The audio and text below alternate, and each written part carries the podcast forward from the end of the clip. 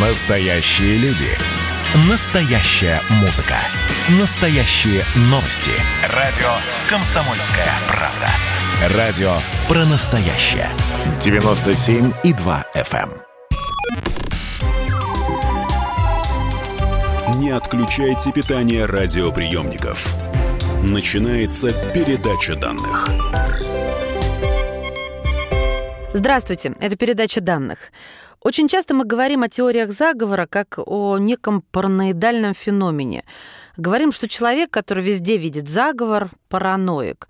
Если продолжать в том же духе, можно сказать, что с вами параноик Мария Баченина, потому что я в заговоры верю и теорию предпочитаю изучать по книгам. Ну, как минимум, вот сейчас буду говорить с автором одной из них в эфире «Комсомольской правды», историк, медиаэксперт, кандидат исторических наук, преподаватель университета Лица Илья Яблоков. Илья, приветствую вас. Здрасте. Скажите нам, пожалуйста, а как и почему рождаются теории заговоров? Ну, если коротко, наверное, кому это вообще нужно? Ну, ставить вопрос так, что кому это нужно, не очень правильно. А, тогда мы таким образом мы подразумеваем, что теории заговора это есть э, некий э, тайный план кого-то, чтобы, значит, заполонить информационное пространство теориями заговора. Люди сами генерируют теории заговора в, повседневности, это происходит сплошь и рядом. Это может быть связано как с какими-то большими политическими, экономическими явлениями, культурными, опять же, явлениями, так и с повседневностью, например, когда а, не знаю, вы работаете в какой-нибудь компании, вам не нравится какой-то человек, и вы устраиваете, значит, заговор против этого человека, а человеку кажется, что, значит, его, его не любят коллеги, и этот человек начинает а, строить различные концепции или там прочтение того, что с ним происходит, исходя из того, что его никто не любит. Ну, понимаете, теория заговора — это на самом деле такое специфическое восприятие мира, в котором, значит, человек отказывается от собственного, собственной автономии, собственной субъектности, если угодно, способности что-то изменить и видит за этим именно а, действия других людей, других акторов, то, что мы называем в науке. Вот а, мне любопытно, как теория заговора э, становятся инструментами э, власти, инструментами политического свойства. То есть э, я вот как рисую себе эту картину кому-то что-то нужно, ну, допустим, продвинуть или решить социальную, экономическую проблему, неважно.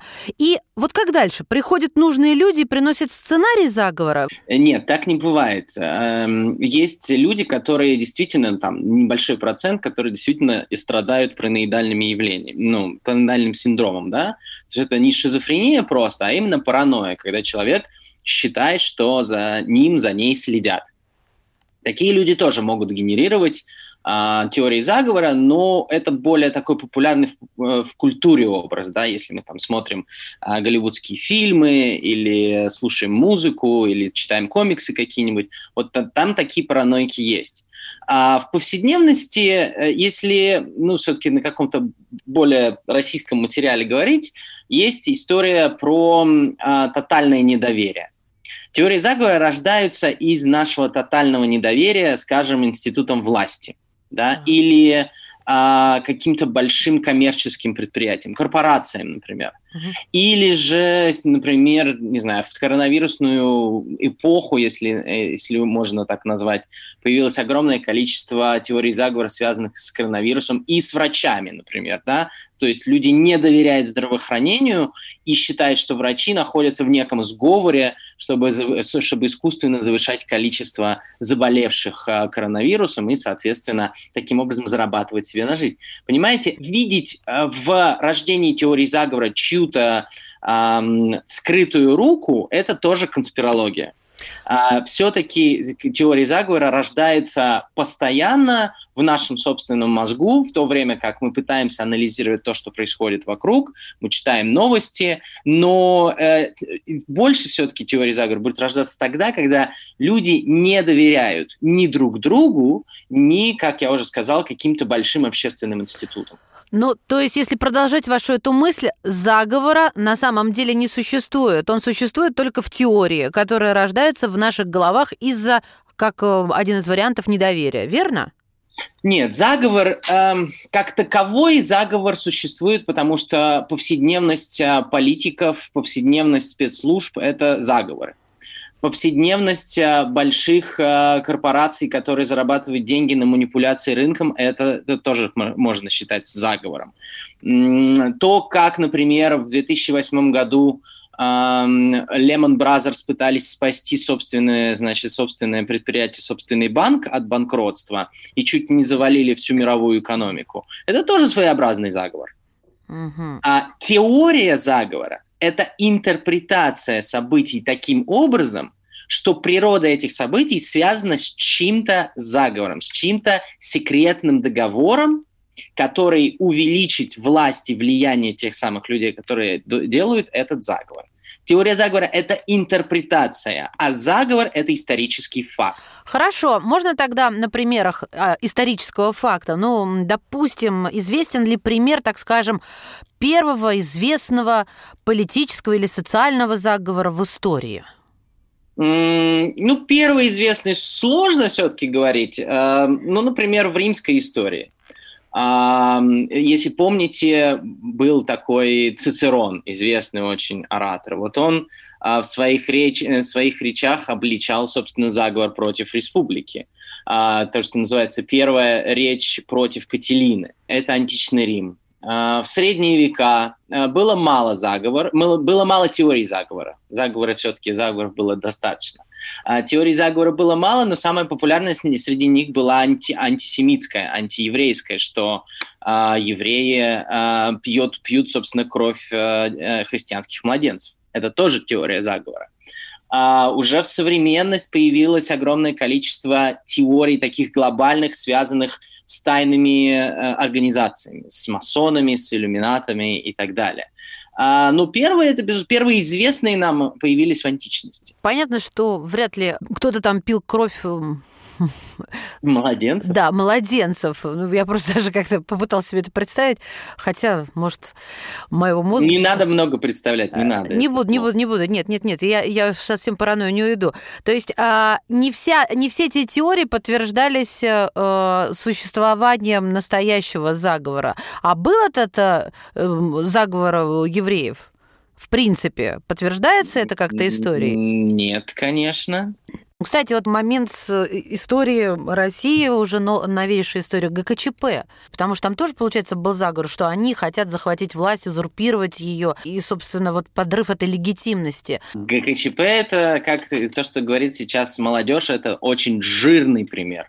А, это очень сложная история, хотя она, безусловно, очень актуальна для а, постсоветской конспирологии. Ну, во-первых, с одной стороны, э, участники ГКЧП действительно устроили переворот. Да. Соответственно, они действительно устроили заговор политический против президента Горбачева, против э, Бориса Ельцина. Это был реальный заговор, да, с одной стороны.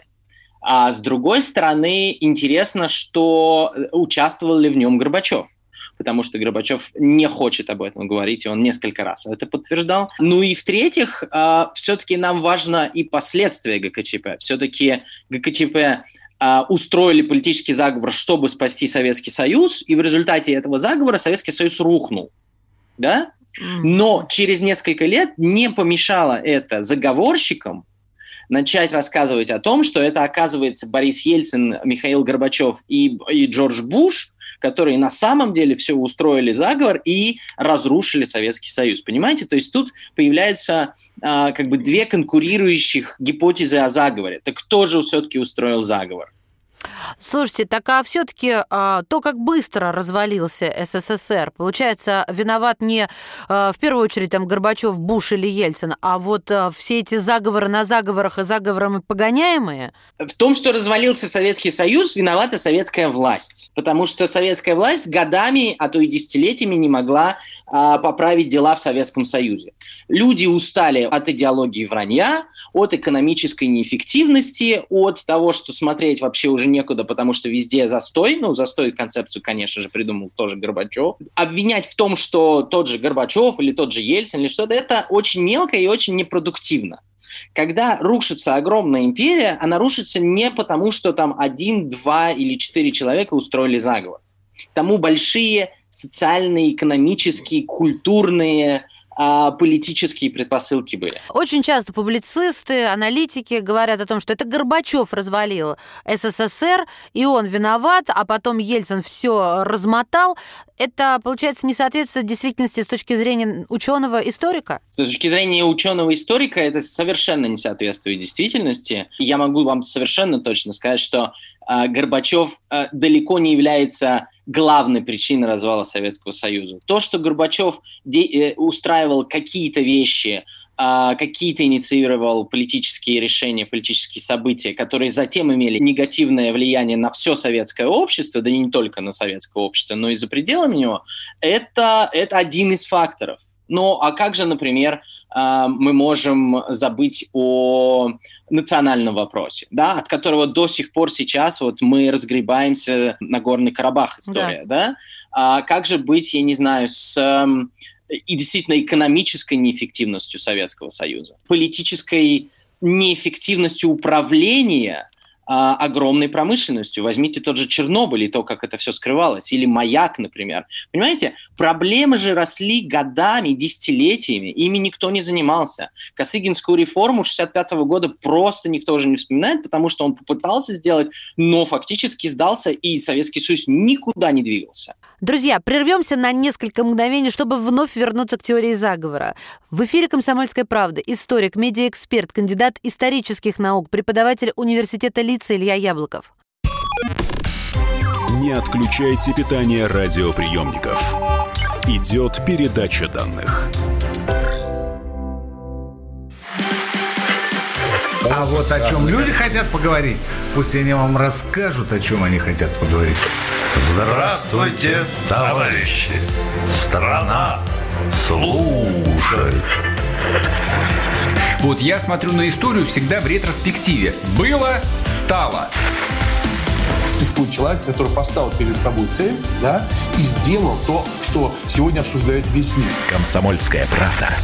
Это радио.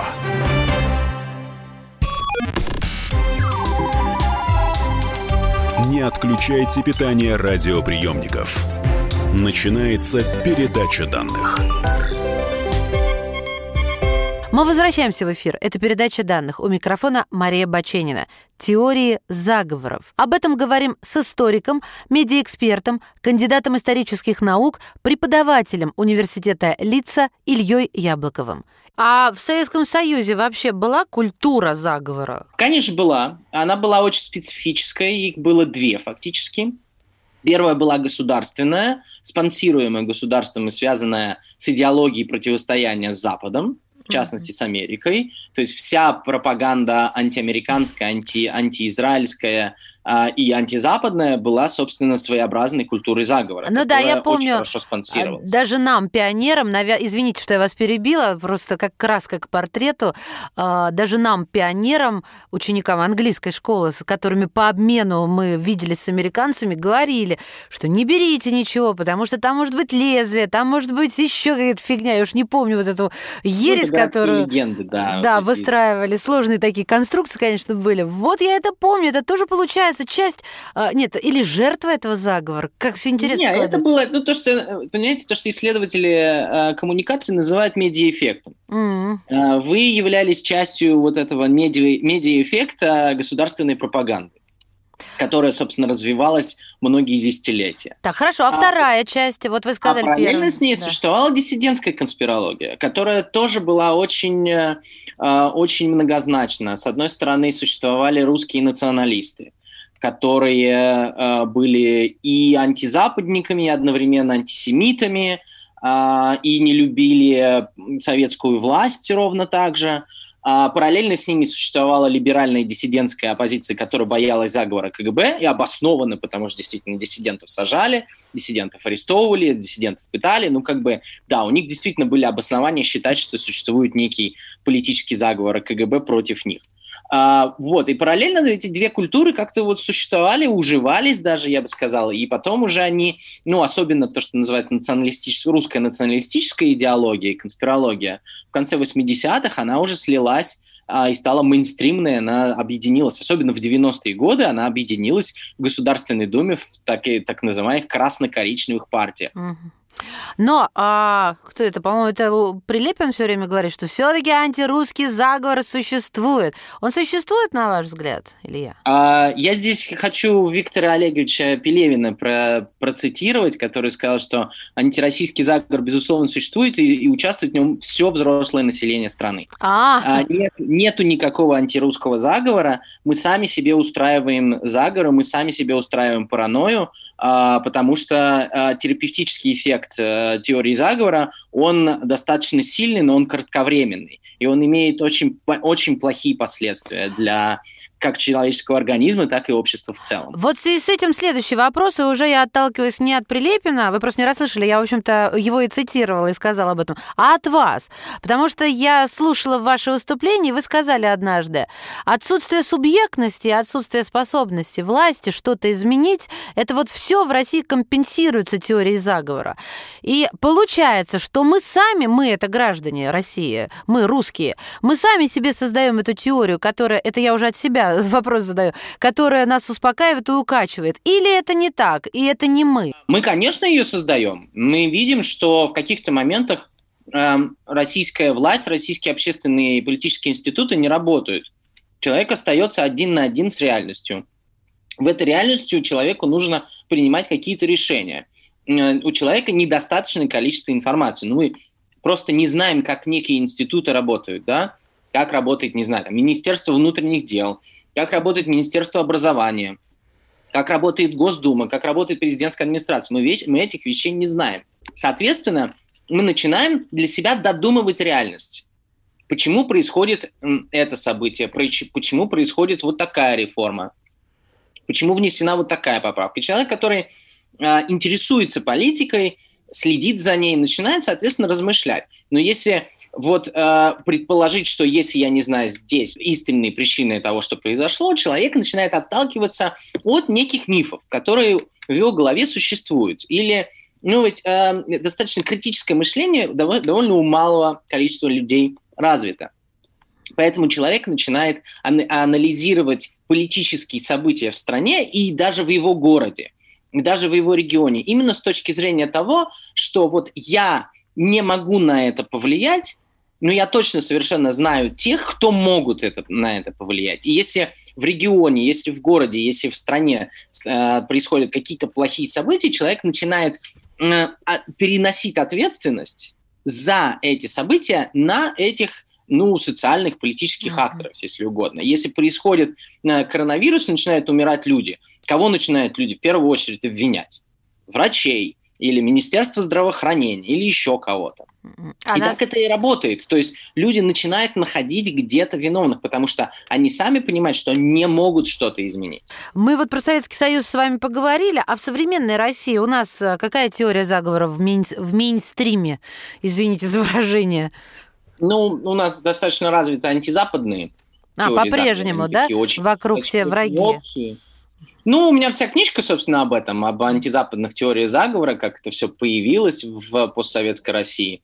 А, Собственно, в разное время по-разному. Э, Есть э, в какие-то моменты, я вот там в начале 2010-х, а, очень много говорили про Pussy Riot, да, что Pussy Riot – это некий, нек- некий заговор. А Потом про НКО много говорили, потом вот сейчас уже меньше об этом говорят. Но в целом у нас э, сохраняется достаточно высокий уровень популярности именно антизападных теорий заговора, просто потому что э, я это связываю с тем, что в России достаточно большая проблема с формированием национальной идентичности. То есть, кто мы такие россияне? Мы до сих пор для себя еще не решили. Да, Есть идей нет. много разных согласна. опций, ра- разных вариантов. Либо мы коммунисты до сих пор, большевики, либо же мы очень православные, либо мы вот такие Илья, евразийцы. прерву У всех вас, очень, извините. Очень, очень разные сценарии, И- очень разные варианты. Извините, а как, вот, вот как только я, я, Мария Баченина, обрету эту идентичность, а как только у меня появится в голове национальная идея, как мне это поможет д- не думать, что Америка или Украина мои враги? Ну, во-первых, еще очень сильно поможет, если не будет государственной пропаганды на эту тему. Так. Да? Если, Ну, а как без если не пропаганды государства и идентичность? Вот, вот, вот подобная рода картина, Ну, это- что постоянно нам кто-то, а, ну, как поет один мой очень хороший друг, опять э, американцы нагадили в твоем подъезде, да? А, вот когда этого не будет, и когда будет четкое совершенно понимание того, что мы, условно, там, э, демократическое, а, а, много мультикультурное государство, где э, существует право закона, и закон реально работает, вот, вот если эта идентичность гражданская у нас появится, и она будет очень четко сформули- э, сформулирована, то причин а, думать о том, что проблемы где-то там, а не у нас внутри, будет сильно меньше. И, соответственно, вот от, от того, что мы определимся хотя бы с этой частью нашей идентичности, у нас будет э, намного меньше теорий заговора. Хотя они все равно будут. Нет, ну это понятно, мы живые люди. Политика теории заговора все равно будут. А, то есть идентичность без пропаганды э, возможна? Идентичность без пропаганды, безусловно, возможно. Хорошо. Пропаганда не обязательно. Я поняла. Последний вопрос. А, Может, он лишний, тем не менее задам. Как разобраться, где заговор, а где э, наши э, внутричерепные домыслы? Ну, во-первых, всегда нужно допускать э, возможность того, что заговор не обязателен. Заговор это слишком сложное. Ну, во-первых, заговор это, это несколько человек, да, где, где есть шанс, что несколько человек не проговорятся. Один из этих человек не проговорится об этом, да, это раз. Особенно, когда мы говорим о каких-то гигантских событиях, вроде э, какого-нибудь экономического кризиса, политического кризиса, э, войны и прочее. То есть все равно эта информация так или иначе утечет. В сегодняшнем мире э, социальных медиа эта информация утечет мгновенно. Это раз. Два. Все-таки нужно понимать и отдавать себе отчет. Есть, есть такое бритва Акама. Вот самое простое событие, вот самое простое объяснение события, скорее всего, и правильное. Как только вы начинаете а, к нему добавлять одну тайную организацию, другие а, негативные какие-то а, воззрения того или иного политика, который в какой-то момент выступал против России. Вот в этот момент вы наступаете на очень скользкую дорожку конспирологии.